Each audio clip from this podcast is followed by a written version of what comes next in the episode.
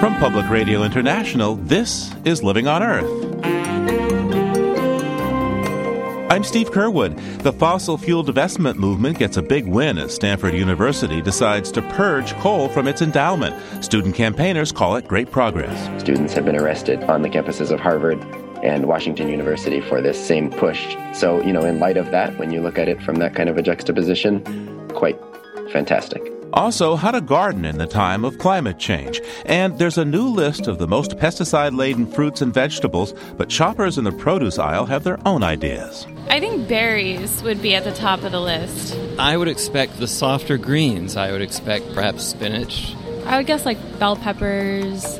I'd guess maybe root vegetables like potatoes, sweet potatoes, yams, stuff like that. The answer and more this week on Living on Earth. Stick around. Funding for Living on Earth comes from Stonyfield Farm, makers of organic yogurt, smoothies, and more. From the Jennifer and Ted Stanley studios in Boston and PRI, this is Living on Earth. I'm Steve Curwood. Stanford University will divest its $18 billion endowment of holdings in coal companies, a major victory for the rapidly growing fossil fuel divestment movement. Stanford is the first major university to acknowledge its investments contribute to climate disruption, and it joins 11 colleges and a number of cities and foundations that have already divested. The announcement came within days of the arrest of students demanding divestment at Washington and Harvard universities. Stanford President John Hennessy called moving away from coal investments, quote, a small but constructive step, and pledged to keep working to develop viable, sustainable energy solutions for the future. Well, divestment activists are thrilled. Stanford Jr. Michael Penuelas, a lead student organizer, explained how the breakthrough happened. Stanford's Board of Trustees passed a vote with a majority sufficient to divest Stanford from coal. So what that means is they're going to cease all direct investments in pretty much a list of about the 100 biggest coal companies. They're not going to make any future investments in those either. What about mutual funds that have coal, maybe just as a small part? Yeah, so mutual funds and indices make up the majority of Stanford's endowment. Big endowments in general are going to be under various contractual obligations, so they can't just go ahead and divest immediately is what it sounds like to us, but they're going to go ahead and pressure those as strongly as they can to go ahead and do what they can, those external asset managers, to pull Stanford's money out. To what extent were you inside the room during this assessment by Stanford on the question of divestment? So our campaign submitted a formal request for review to an advisory panel composed of faculty, staff, students, and alumni as well last spring. And then since then, we've met with various elements of that panel and other administrators about once every 2 weeks or once a week while they've been conducting an extensive research and deliberation process. About 2 weeks ago, they notified us that it had passed on to the Board of Trustees. There's a subcommittee there that then made a bigger recommendation to the board itself. What was your dialogue like with the university through this process? Very amiable and very constructive. We've actually been struck, particularly when you look at the actions that other administrations have taken. For example, in the last week or so, students have been arrested on the campuses of Harvard and Washington University for this same push. So, in light of that, when you look at it from that kind of a juxtaposition, quite fantastic. Now, your group, Fossil Free Stanford, was calling on the university to divest from all fossil fuels. How satisfied are you with this step? We're pretty proud of Stanford. This marks the biggest endowment, $18.7 billion that is now off the table when it comes to investments in coal. We'll certainly keep pushing because tar sands is just about as dirty as coal when it comes to carbon, but also oil and natural gas. They're also all contributing enormously to climate change, and it's largely a similar group of companies that are controlling those reserves. And what Stanford made its decision on was the fact that the climate change caused by coal is causing substantial enough social injury, was the wording that they used, to warrant action on those investments. And in our opinion, all of the other drivers of climate change are also causing that same social injury. We're going to keep this dialogue going. We're going to keep working with this review panel, this advisory panel, and ultimately we're going to really hope for divestment. And this is a promising sign. Now, a cynic might say that Stanford's move was simply a smart financial move, given how coal stocks have fallen. The biggest company, Peabody Coal, was $75 just 3 years ago, $75 a share, and is now down in the teens. I certainly think that was a major factor in Stanford's decision. Fossil fuels, as carbon legislation rolls out across the globe and as people realize that there are feasible alternatives, are going to decrease in value. There's this concept of a carbon bubble that's being discussed widely in in financial circles right now. And so I think, frankly, that it makes good financial sense. And there have been some studies that have shown if universities had divested 10 years ago, they'd have significantly higher returns today.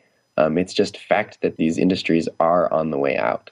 Coal, particularly in the U.S., but all of these fossil fuel industries. So, I think that's a perfectly good reason. If universities want to divest on financial grounds, then you know what? That's good by me. How much money do you think Stanford had invested in coal when this ruling came down?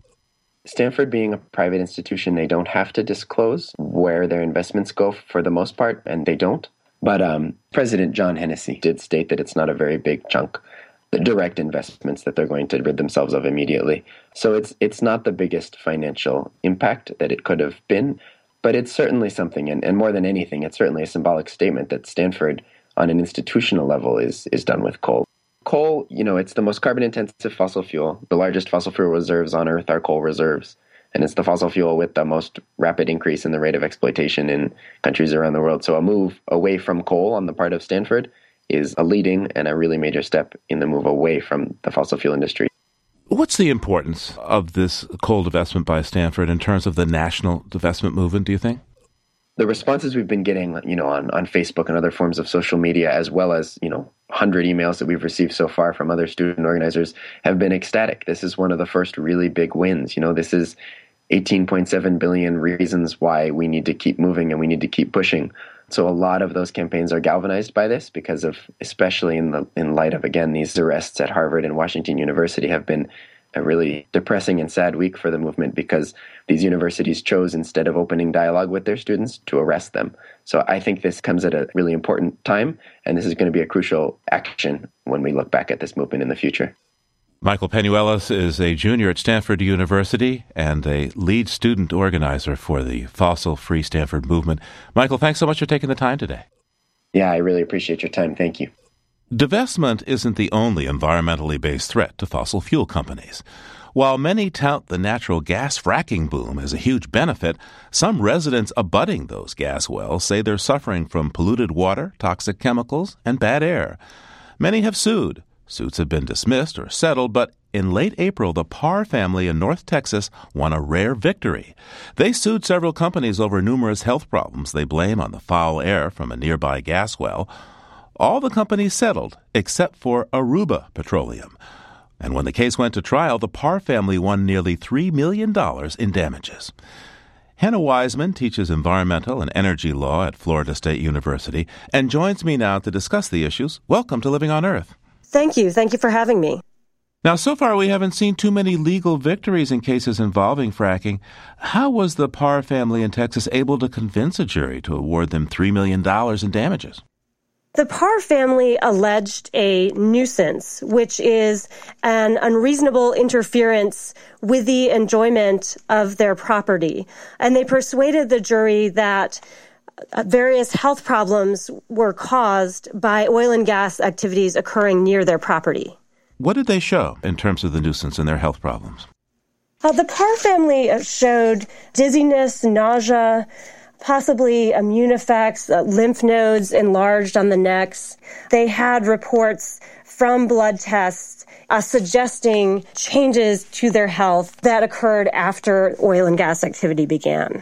Also, damage to their livestock. And damage to livestock is another actionable claim with respect to a nuisance because that is another interference with their property. I imagine that's big in Texas, too. That's correct. To what extent are nuisance claims being used by plaintiffs in other fracking cases around the country? Nuisance claims are very common. They're one of the most common types of claims because these are common law claims, meaning they were developed by courts, and they exist above the public law of statutes. Even if a defendant complied with all statutes and regulations, including environmental statutes and regulations, plaintiffs may still allege a nuisance. Now, how unusual is it for a case like this to wind up at trial? One would think that the gas and oil companies would prefer to settle a case like this out of the public eye. This is very unusual. Most cases have indeed settled or been dismissed. This is one of the first, if not the first, cases to go to trial on the issue of nuisance associated with oil and gas, and particularly hydraulic fracturing. What other jurisdictions recognize this nuisance concept? All jurisdictions within the United States recognize some form of nuisance. This claim was originally developed in the English courts. There were very early cases finding that agricultural activities were a nuisance. The nuisance claim was then transferred to the United States and has since been recognized in U.S. courts. In some cases, legislatures have further defined or narrowed what a nuisance claim can be, but this claim is alive and well throughout the United States. I wonder how applicable this is to somebody living downwind from a hog farm, for example. That was indeed the original nuisance case. Aldred's case in England was about a hog farm, and the neighbor of the hog farm successfully argued that the odors from the farm were so strong as to make the neighbor's property uninhabitable. How surprised were you that this hydraulic fracturing nuisance case happened in Texas? It is somewhat of a surprise because Texas is often viewed as a state that has had such a high level of oil and gas production for such a long time that the activity is accepted by the citizens of the state. There's this view that people in Texas don't tend to complain because they're happy with the profits that oil and gas drilling have brought into the state. But I think especially with the expansion of drilling due to hydraulic fracturing of shales, I think there's a concern that wells are increasingly close to people's houses. There are more than 1,700 gas wells in the city of Fort Worth alone, for example. And with the proximity of wells to farms and houses, there may be growing concerns about the environmental effects. How vulnerable do you think this Texas case is to appeal? I think the case is somewhat vulnerable on appeal, and I think there could be a number of challenges with respect to whether the activity was, in fact, unreasonable, as well as whether the plaintiff's health problems were caused by the defendant. I think there could be an argument that there are other sources of pollution that also contributed to the alleged injuries. In terms of setting precedent, as well as setting an example that other states will follow, I would imagine that this case will not establish strong precedent until it is assessed by an appellate court. So it'll take a while. Imagine it'll make its way to the Texas Supreme Court. My best guess is that it would end up in the Texas Supreme Court because this could be a monumental case both for plaintiffs and the oil and gas industry. And I think strong arguments will be made by both sides on appeal. Hannah Wiseman teaches environmental and energy law at Florida State University. Thanks so much for taking the time today, Professor. Thank you.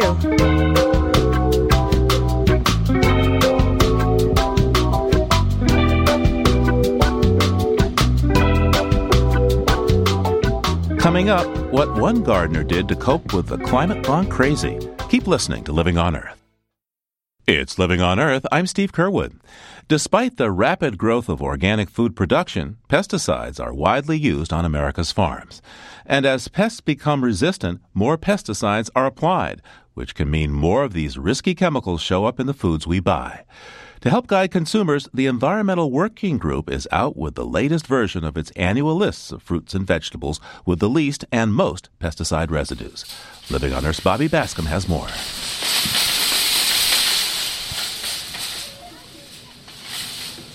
It's 6 o'clock on a Tuesday, grocery store rush hour at my neighborhood market in Cambridge, Massachusetts.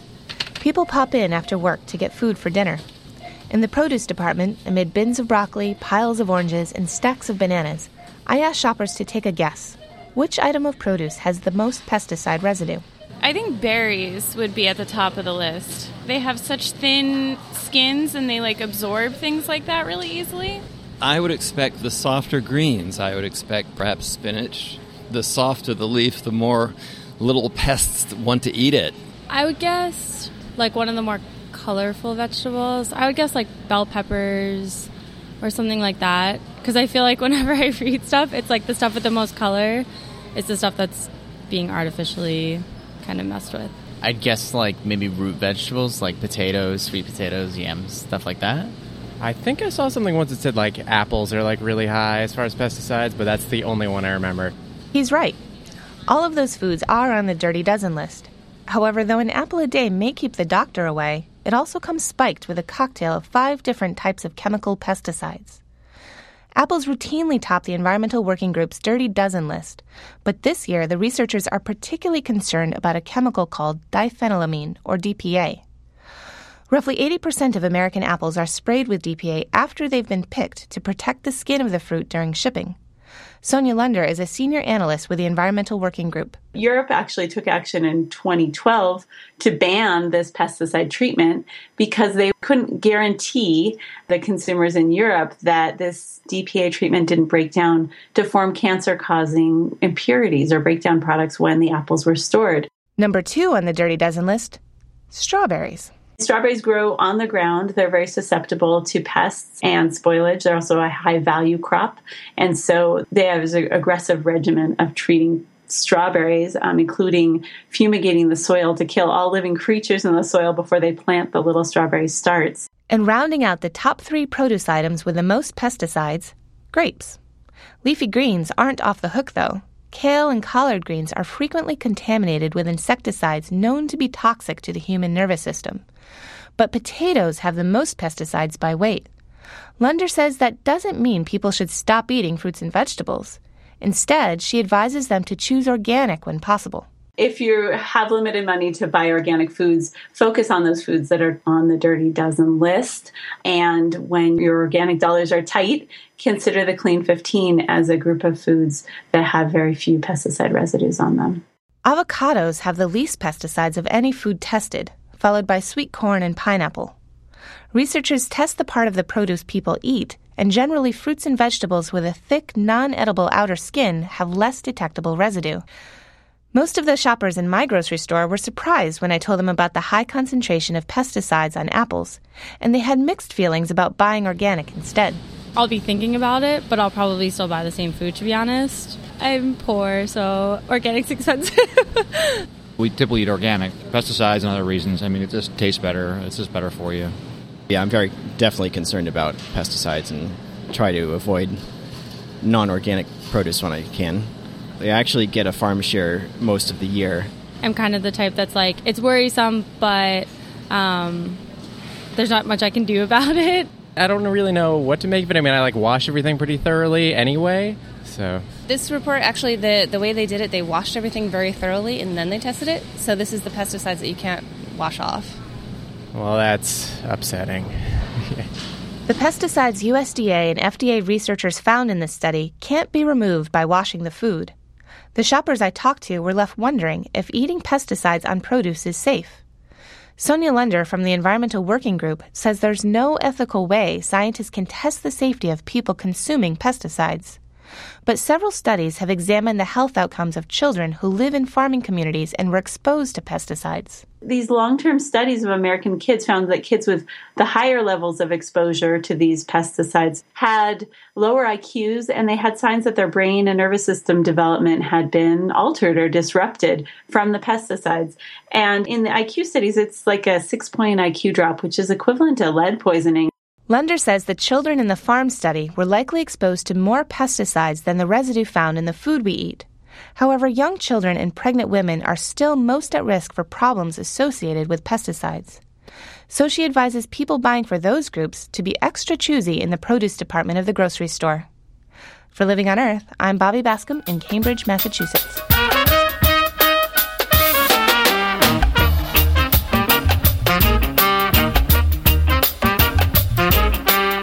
The White House has just released its 3rd national climate assessment, showing that every region of the country is already affected.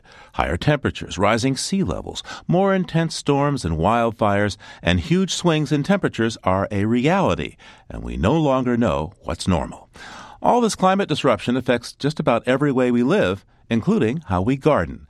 Author Jim Barilla recently wrote an essay in the New York Times called Gardening for Climate Change, so we called him up to get some ideas. For me, climate change up until recently was something that seemed theoretical and kind of futuristic and really kind of disconnected from what I was doing on the ground locally in my own yard.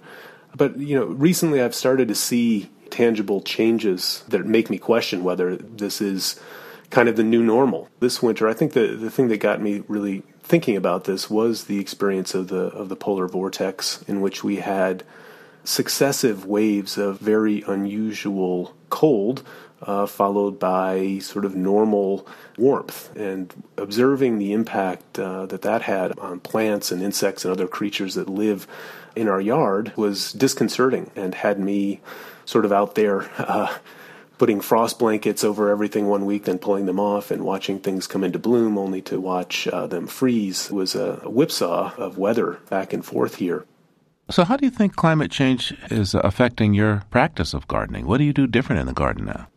Well, I think that's an open question, and I'm still trying to figure that out. What's intriguing to me is, I think, once you sort of recognize that climate change is going to have a tangible kind of effect on your practice in the yard, then you start to think about those pragmatic questions of, well, what am I going to plant? When am I going to plant? What can live here? One thing that was interesting to me, and this somewhat by happenstance, but I had planted about 10 different cultivars of blueberries in our yard. These are adapted to different climate zones. So some of these have been developed to grow well, for example, in the mid-Atlantic states. Others were developed to grow well in Florida. And really what that means is that they have different chilling requirements. They require a period of cold weather to kind of reset their internal clock and tell them when to bloom. The ones with very low chilling requirements will come into bloom relatively early. The ones with a higher chilling requirement will come into bloom later. What that meant this year was that the cultivars developed for Florida were coming into bloom in early January and just getting hammered by the freezing weather. The ones that were developed for a more northerly climate actually came through pretty well. So we now have fruit on the northerly varieties. The southern varieties don't have much this year. And I think that might be what I'm thinking in terms of is planting a much broader spectrum of species and really trying to encourage that kind of local diversity on a kind of microcosm level, to think of the yard as a microcosm, but also as a connecting the small yard to the continental and indeed global kind of questions of species diversity. Now, in your essay, your recent essay, you used the phrase extreme gardening to describe what you're doing. What do you mean by that? Well, you know, to me, what that means is, again, I'm planting a lot more species, a lot more different things, and also, I think, challenging the notion of what belongs where. Typically, if you're going to create wildlife habitat, one of the things you're encouraged to do is to add a lot more native species to the landscape, and that's certainly something that I've done here.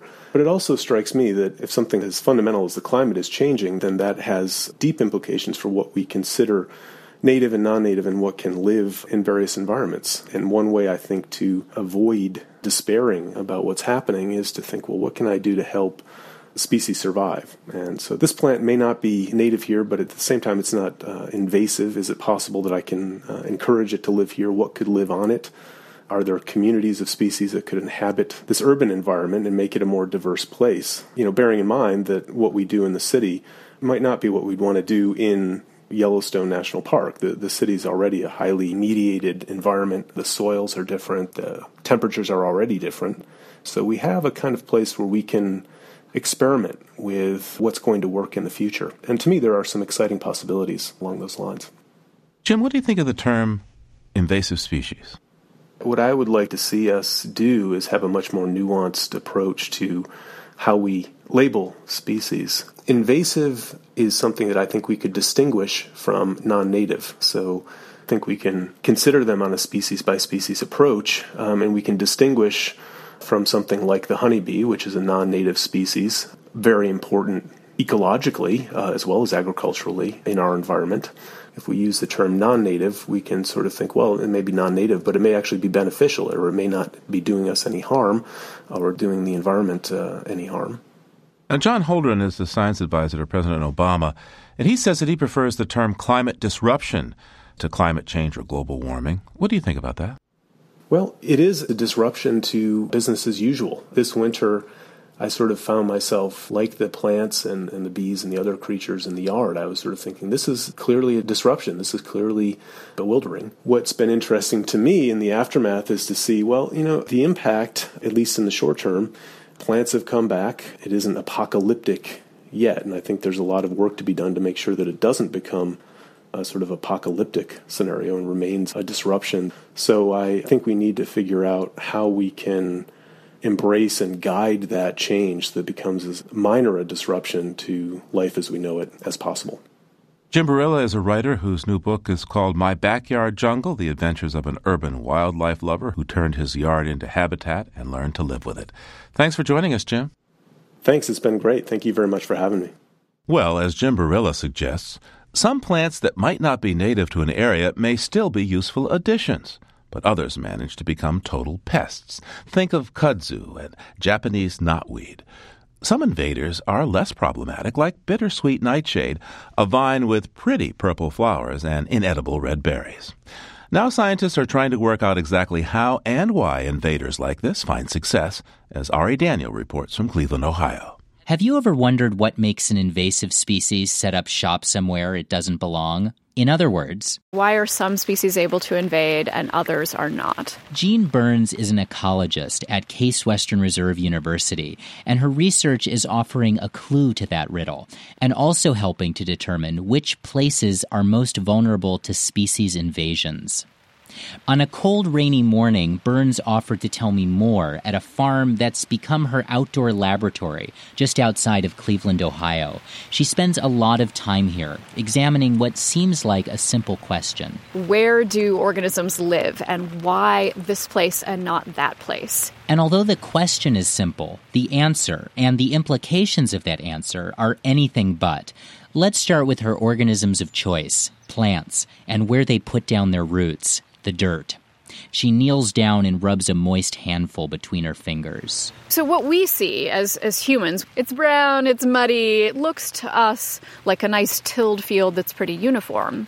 But from the perspective of, say, a seedling that's germinating in a little patch of that soil, what that seedling is experiencing is the bacteria and the fungi that are right next to it in the soil. Those bacteria and fungi aren't spread out evenly. Drop one seed at your toes and toss another one a few feet away, and the seeds may find themselves in vastly different worlds of dirt. To a seed, that can mean the difference between germination and decomposition. That's because the bacteria and fungi interact with the plants, sometimes helping, sometimes hurting. And Burns wants to know how these tiny dynamics in the dirt add up to determine why invasive plants grow where they do. Invasive species are species that have come from somewhere else, and they have become often really problematic in the places where they invade. Burns has a pretty clever experiment underway to figure out what makes certain patches of soil vulnerable to plant invasion or not. To see the setup, we head indoors, inside her lab on the other side of the farm. Ecologist Angela Brandt dumps out a box of plastic party toothpicks onto a table. She's gluing a tiny seed to each one. Yeah, it's a good downtime, rainy day activity. So what kind of seed is that? This is Solanum dulcimera, commonly known as bittersweet nightshade. It has very beautiful purple flowers and red berries, and it's not native to North America. In fact, none of the seeds in this study are from here. They're all invasive. And by the end of the experiment, this team of ecologists will have glued over 100,000 seeds from these plants to individual party toothpicks.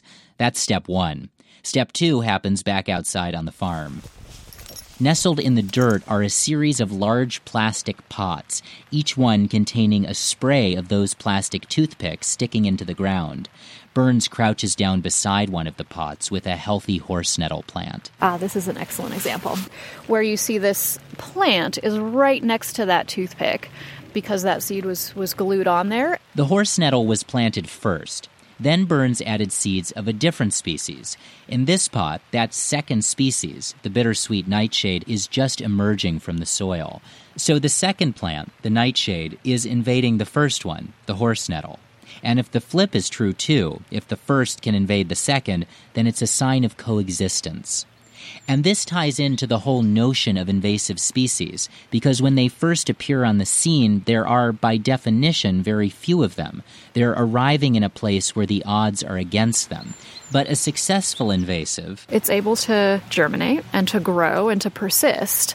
That's basically what invaders have to do when they're introduced to a native community that's already established, and they have to be able to overcome that competitive disadvantage. Burns's research may help us get smarter about how to prevent or at least slow down species invasions. Down the line, she's hoping to ID the specific bacteria species that promote certain plants to establish themselves in the soil.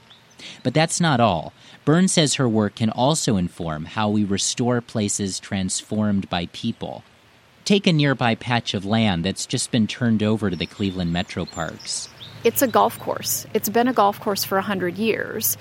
And what they would like to do is restore it into a native maple hardwood forest. And one of their questions then is, how do they need to treat that soil in order to make their restoration plan really work? It's the kind of riddle that Burns's research might just solve by exploring how a bunch of invasive plants are duking it out, each with their own microscopic army in the dirt. She's coming to understand how to put back the plants that used to stand guard here in the first place. For Living on Earth, I'm Ari Daniel. Our story on invasive bittersweet is part of the series One Species at a Time, produced by Atlantic Public Media with help from the Encyclopedia of Life.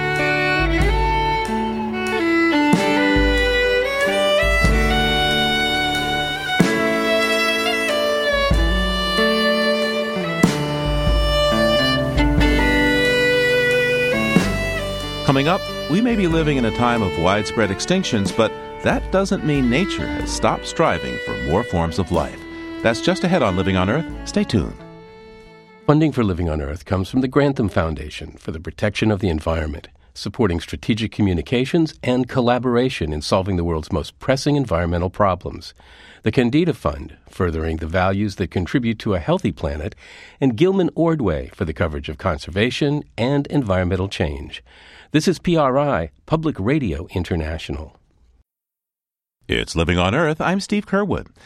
Many scientists believe that the Earth is undergoing mass extinction number 6, this time not due to a random meteor, but at the hands of humanity.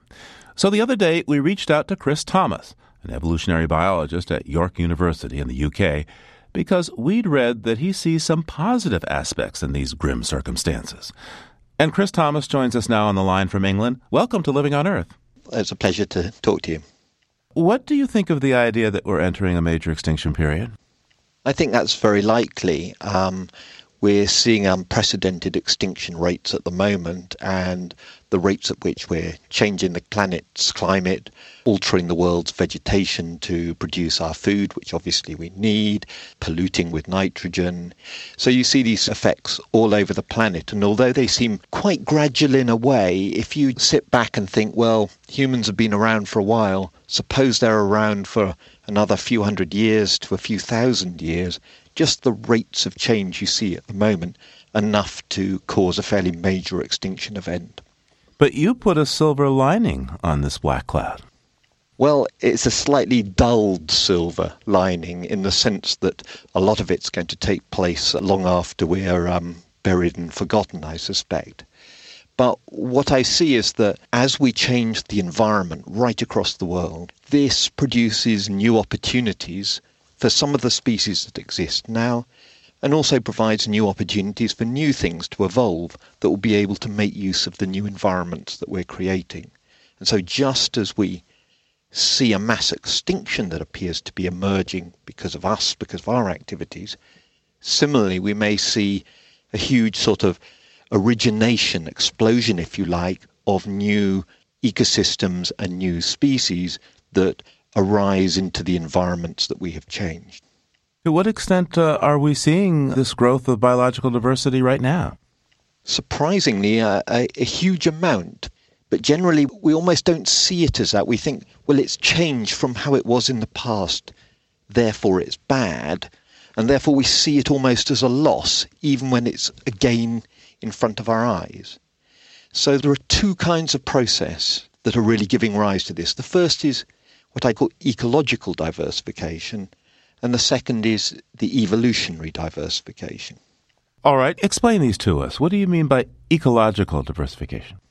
So ecological diversification, so if you start off with an originally forested landscape and you turn half of it into pastures, then you provide new ecological opportunities for species that like open habitats to live in that area. So although the diversity of the forest doesn't go up, it probably goes down a bit, the total diversity of the region can actually increase because you've now got several types of habitat where you used to have just one.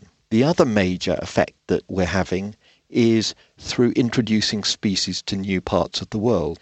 In Britain, we've had between 1,500 and 2,000 species added to, particularly on the plant side, but the animals and plant diversity of Britain is now higher than it used to be.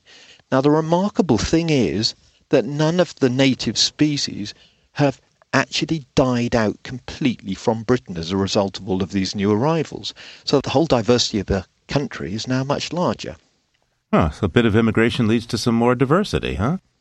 Yeah, but it's not all positive. So if you introduce mammalian predators, rats and cats and things like that, along with humans, to oceanic islands where all the species there have never met a mammalian predator before in their evolutionary history, these predators arrive and the native birds and so on simply don't know what to do with them and they get driven extinct very fast. So it isn't a universal thing, but on average, when you add new species to a region, you tend to have a net increase in number of species because for every new species that you add, less than one of the existing species dies out.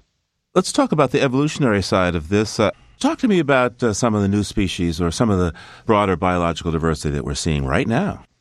Well, I can give you almost a little sort of mini historical story where botanical collectors collected something which subsequently became known as Oxford ragwort. It was a plant, a yellow-flowered plant related to the daisies and to ragwort itself, which grew on Mount Vesuvius in Italy. And they brought it back and they cultured it in the botanical garden. And it took a very long time to gradually spread through the city of Oxford. But eventually it did, and it likes growing in disturbed places, so cities are quite a good place for it. And eventually it got to the railway station. Once it got to the railway station, all hell let loose because the seeds are very light. They can be blown in the wind. And they got caught in the vortices behind the trains, and they were moved from station to station. And because it likes stony ground and disturbed places, all the railway stations it turned up at were themselves ideal locations for this plant to grow. So it just spread around the country, and it was living in a habitat where there were really no native species living there, so it was just adding to the country's biodiversity without causing any damage. But then what happened was that in a few places it ended up hybridizing with groundsel, which is a sort of distantly related species, but they could hybridize. And at least three of these hybrids ended up becoming sufficiently genetically distinct that you can now think of them as species in their own right. So we've now got four new ragwort groundsel species, and they've added to British diversity, and in fact, through these hybridizations, they've added to world diversity. You've talked about flora. What about fauna? What about animals that are changing right in front of our eyes? Yeah, so there's a couple of native plant-feeding insects in North America, which it turned out hybridized, and their hybrids were able to live on introduced and so-called invasive European honeysuckles. And so this species is now spread, and so we've added one more species of insect to the world, and it's feeding on a plant that people thought was a bit troublesome, and so it's probably rather a good thing. Have you found any new insects that like kudzu? You can pretty much guarantee that any plant that's causing a problem somewhere is going to have some native species within its historical range that are capable of feeding on it. And this, of course, is the basis for biological control programs. Of course, sometimes when we introduce plants, the insects arrive and then people don't like them. We've got a beautiful, something called the lily beetle, which I believe has colonized North America as well as Northern Europe, that feeds on garden lilies. And to me, as an insect ecologist, it's absolutely beautiful insects, a sort of orangey colour. But it does rather devastate your prize lilies. And so gardeners are very upset about this. Some species, when they arrive, if people sort of hate them, others, if they think they're biocontrol because it's reducing something that you don't like, they're great things. But they're just species. And so I'm not really saying that any of this is good or bad. What I'm observing is that if we look across the planet, both through the ecological processes of insects following the plants that they eat on, hybridization, species just evolving when new opportunities arise that they can exploit, that what we're starting to see is this emergence of a new diversity, which is rather strongly associated with human activities. So what's your take then on the whole concept of invasive species and the fear that people tend to have around them? I'm wondering if you see this as perhaps just the fear of change and a desire to just keep things exactly the way they are when maybe in your view nature doesn't work that way. Well, in the long run, nature absolutely does not work in that way. I know most people think that 21,000 years ago is rather a long time ago, but in terms of the history of life on Earth, it's not even yesterday. If you can imagine yourself back to 21,000 years ago in the middle of the last ice age, almost none of the species that you would see where you are right now would be the same. The whole of the new vegetation where all the animals are now is new compared to what it was just 21,000 years ago. And so if you start thinking about invasive species, well, everything is an invasion on this time scale. Professor, what do you think of what we're seeing around the world in terms of these dramatic and sometimes heroic efforts to save particular species of plants and animals? I'm thinking in particular of scientists in the Arctic who have begun to advocate for human feeding of wild polar bears. What do you think of efforts like that? I think it's not a bad holding position, let's say. We are driving lots of species extinct. The difficulty is, though, that we tend to choose the most spectacular to take these actions for. So most of the species that are going to be going extinct are insects, plants that are very rare, many of which will just disappear and hardly anyone will notice. So I'm all in favour of trying to maintain wild populations of species, particularly if there's some hope that these species might be able to make a go of it again without having to take these interventions. So if it's a holding operation for 100 years or so, then fine. If it's absolutely indefinite, well, one's got to ask, what should we prioritize in terms of saving? And for that, I would argue we should be thinking about, particularly about things that are evolutionarily very, very distinct. So something like the tuatara in New Zealand, which is a kind of reptile, it kind of looks like a regular big lizard, but actually evolutionarily it's almost as different as the lizards and the dinosaurs are from one another. This is a bit of our evolutionary history. And I would strongly advocate keeping those organisms alive and the genetic knowledge that is associated with them. So in the context of climate disruption, people are pointing to a lot of plants and animals that are going to go away and kind of quickly. Should we attempt to save as much as we can or essentially roll with this? Environmental change is absolutely inevitable. It's been going on steadily for the last century. In fact, it's been going on for much longer than that. And I think that what we should be thinking about in an environmental context is how we live with that change rather than our starting point simply and always be to try and keep things exactly as they are or go back to some imagined past type of ecosystem. It isn't going to be done. We're going to lose if that is our approach. If we're trying to keep things the way they were, then, for example, as the climate changes, helping species to move to new areas where they may be able to thrive in future would be off the agenda because that would be making things less like the past. But it may still be saving species. And these more flexible approaches and maximizing opportunities as well as minimizing harms may be, I think, perhaps the way to go.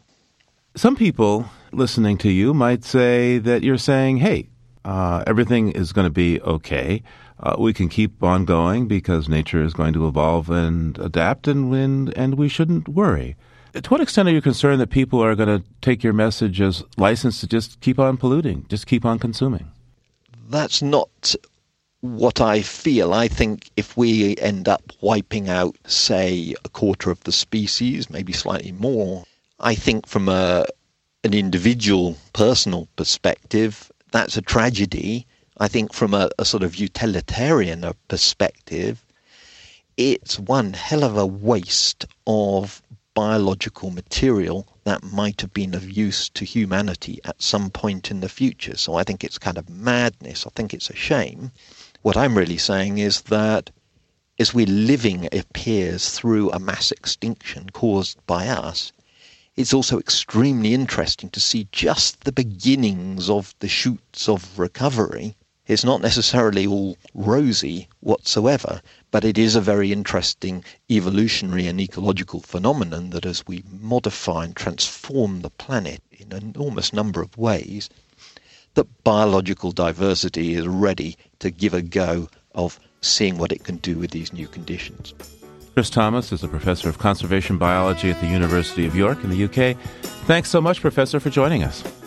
You're very welcome.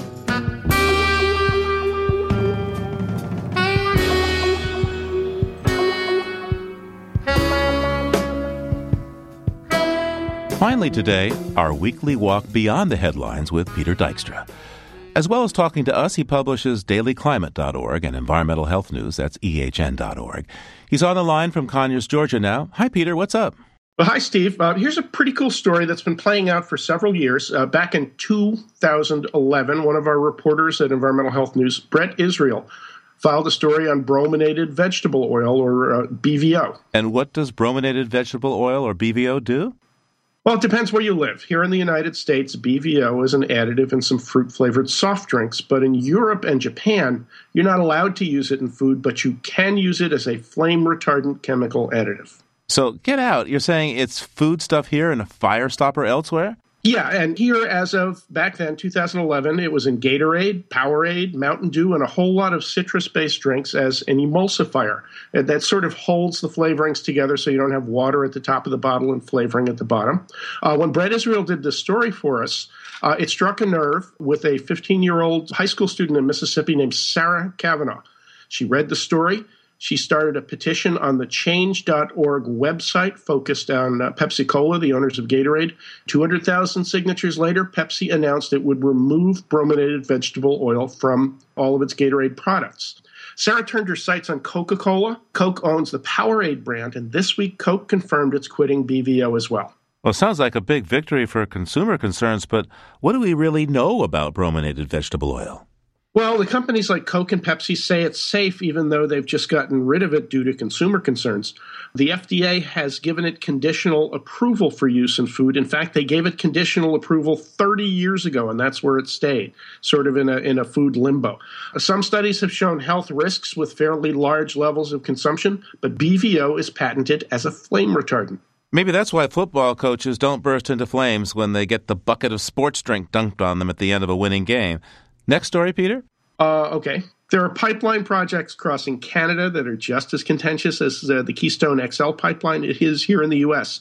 And last week, a prospective pipeline builder, Kinder Morgan, got a little too enthusiastic about the value of pipelines. A little over the top. How? They submitted a report to the Canadian federal government on a pipeline it hopes to expand to carry the tar sands in Alberta to Canada's west coast. And one of the economic benefits, they say, comes from pipelines is how much money people might make cleaning up tar sands oil spills. They said that spills create business and they create employment opportunities. Isn't that a little like saying cigarettes and car wrecks are good business for the funeral industry? Yeah, people in the vicinity of an oil spill are always really thankful for it. I'm sure they are. Hey, Peter, what's on the calendar this week? 7 years ago this week, one of the world's greatest news and media empires threw down the gauntlet on climate change. The media mogul in charge brought in all of the executives and told them, and this is his quote, "Climate change poses clear, catastrophic threats. We may not agree on the extent, but we certainly can't afford the risk of inaction." Okay, Peter, what's the name of this tree-hugging media tycoon? Sir Rupert Murdoch. Oh, come on, really? You're telling me that the guy who owns Fox News and the Wall Street Journal thinks climate change is a big deal? Yeah, and he committed their parent company, News Corporation, to dramatically reduce their carbon footprint. It made a fair amount of news at the time, although I don't think it made Fox News or the Wall Street Journal or The Simpsons, which he also owns. So doing something about climate change while your global news empire says it doesn't exist, is that what they mean by fair and balanced? Well, you got to watch yourself using that fair and balanced talk. I remind you that those words are registered as a trademark by Sir Rupert's company. Well, you can find these and other links to our stories at LOE.org. But you won't find it on the News Corp site. It was taken off a couple of years ago. Peter Dykstra is the publisher of Environmental Health News. That's EHN.org and DailyClimate.org. Thanks so much, Peter. Thanks a lot, Steve. Talk to you soon.